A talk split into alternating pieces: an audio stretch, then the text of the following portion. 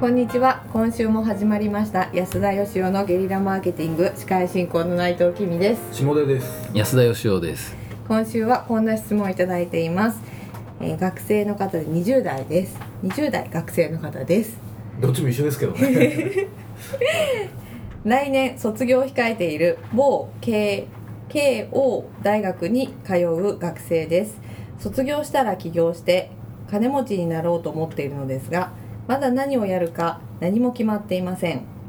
オーストラリアで日本の化粧品類が3倍の値段で売られていたのでまずは起業の練習に輸入販売を輸入販売してみます起業に向けてそして起業してから食っていくために今しておくべきことは何ですかというご質問いただきましたを。はなるほど。い。ね、某慶応大学はあんまり不正字の意味はないと思うんですけど、僕らも知らない慶応大学あるんですかね。きっとあるあるんですかね。この方はあれなんですかね。じゃあ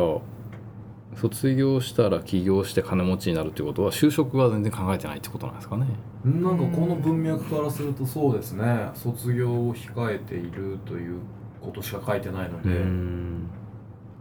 僕もあの学生の時ですね。全く同じことを考えてまして、へえ。卒業したら会社作って金持ちになると、はいはい。それだけを決めてましてですね。あーでそのたまたまアメリカで会った日本人の人で会社やってた人がいてねで就職した方がいいよ2年ぐらいって言われてしたんですけどはあはあはでもまああのさらにこの人と似てるのがですね私もあの当時、えー日本でなんかすごく高く売られてた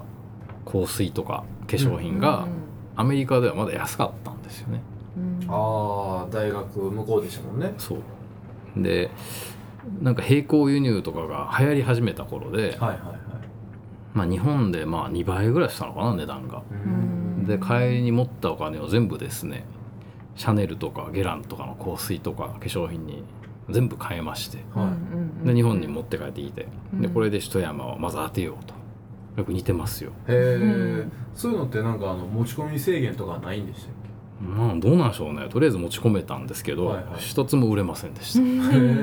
えどどうやって売ろうとしてたんですかどうやって売ったらいいのかが分かんなかったんですよ、あうんあそうですよね、うん、今だったらネットとかありますけどね、はいはお店に持ち込んでも買ってくれないし子供の頃はあの近所の猫をね捕まえてペットショップに持って行ったことがあるんです けど買ってくれませんでしたそれさいそうなんかいろいろな超えちゃいけないラインを超 えて何何個か超えてる気がしますけどねまあでもねあのそうなんですよねうん仕入れてでそれが売れてでようやく利益になるわけなんではいうん確かにあのその売ってる値段の差みたいなんでね、はいその昔のなんかあの貿易がものすごい難しい時だったら、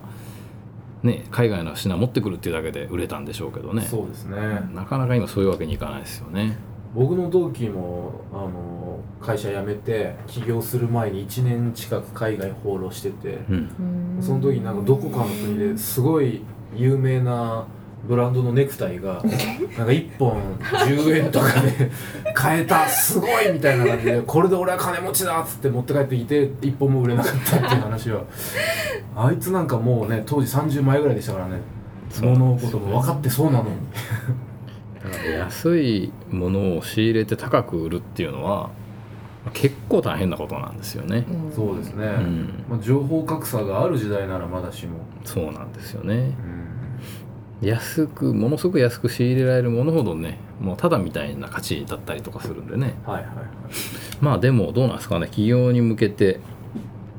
あるいは起業してから食っていくためにやるべきことなんですか下出さんからのアドバイス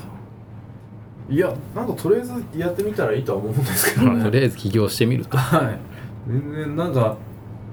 ねいろいろと僕らより上の先輩方なんかには僕も怒られましたけどそんな何も考えてない状態で起業してとかってねよ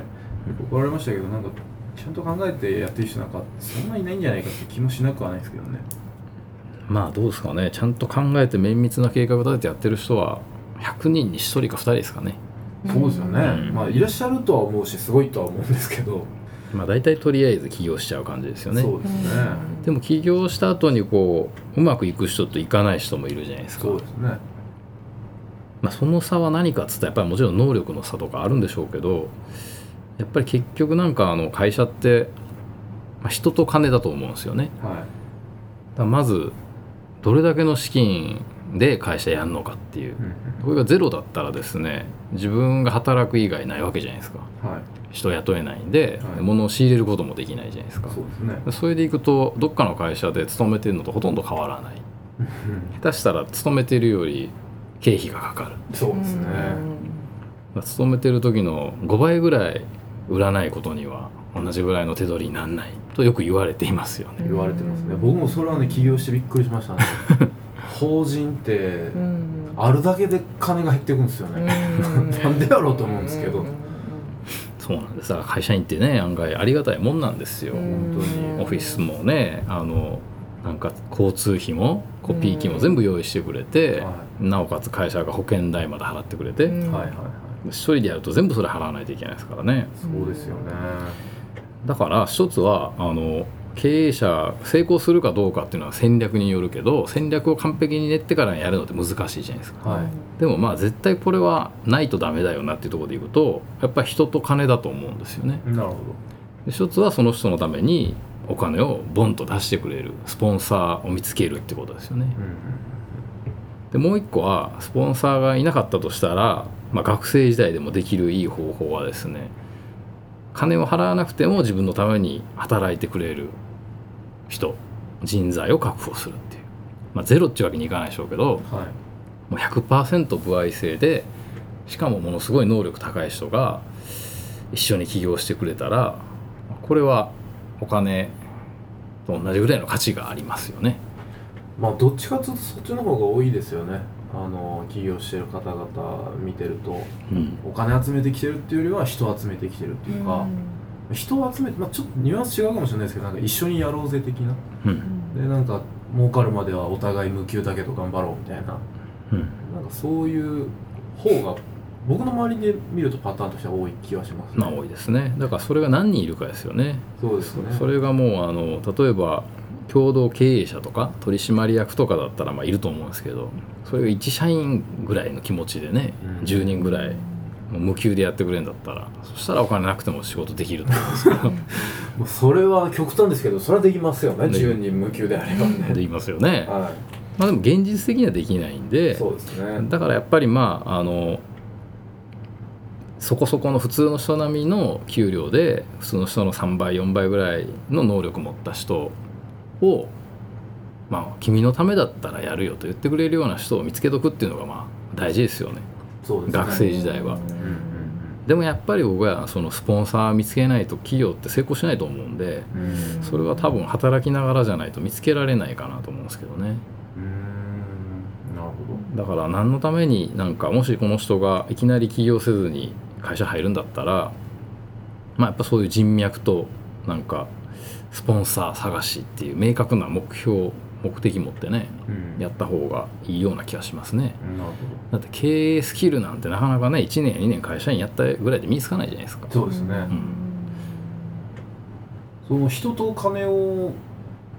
巻き込んでいくっていうか、あのそのためにはどういう力が必要とかっていうのがあるんですかねそのためにどういう力が必要っていうのはですね多分その相手によって違うと思うんですけどその人自身の特性にもよるんでしょうしね、そうですねででもまあ一つ言えるのはあのやっぱ人として魅力的だっていうことなんじゃないですかねなるほど信頼できて能力よりはやっぱそのこいつのためにと思ってもらえるかどうかだと思いますけどなるほこいつに金渡したら増えるんじゃないかみたいな発想の人ってあんまりいいスポンサーとは言えないんでんはいやっぱ人間性を磨くっていうことなんじゃないですかねなるほどなんかスタートの回答はゲリラっぽかったのに最後もうすごいいい話だったね 最初猫を売ら話したから最後の話だったのに人間性を磨こうっていう落ち着きになってしまいましたそういったところで間違いないでしょうかはい間違いないですえーということで起業に向けて、まあ、人とお金を巻き込む力を磨こうとそれはつまり自分自身の人間性を高めていくことであるというところで我々の結論にしたいと思います、えー以上です今日もありがとうございましたありがとうございまあしりがとうたご。ざいました安田義雄への講演依頼とゲリラブランディングのご相談は安田義雄 .com のお問い合わせフォームよりご連絡くださいお待ちしております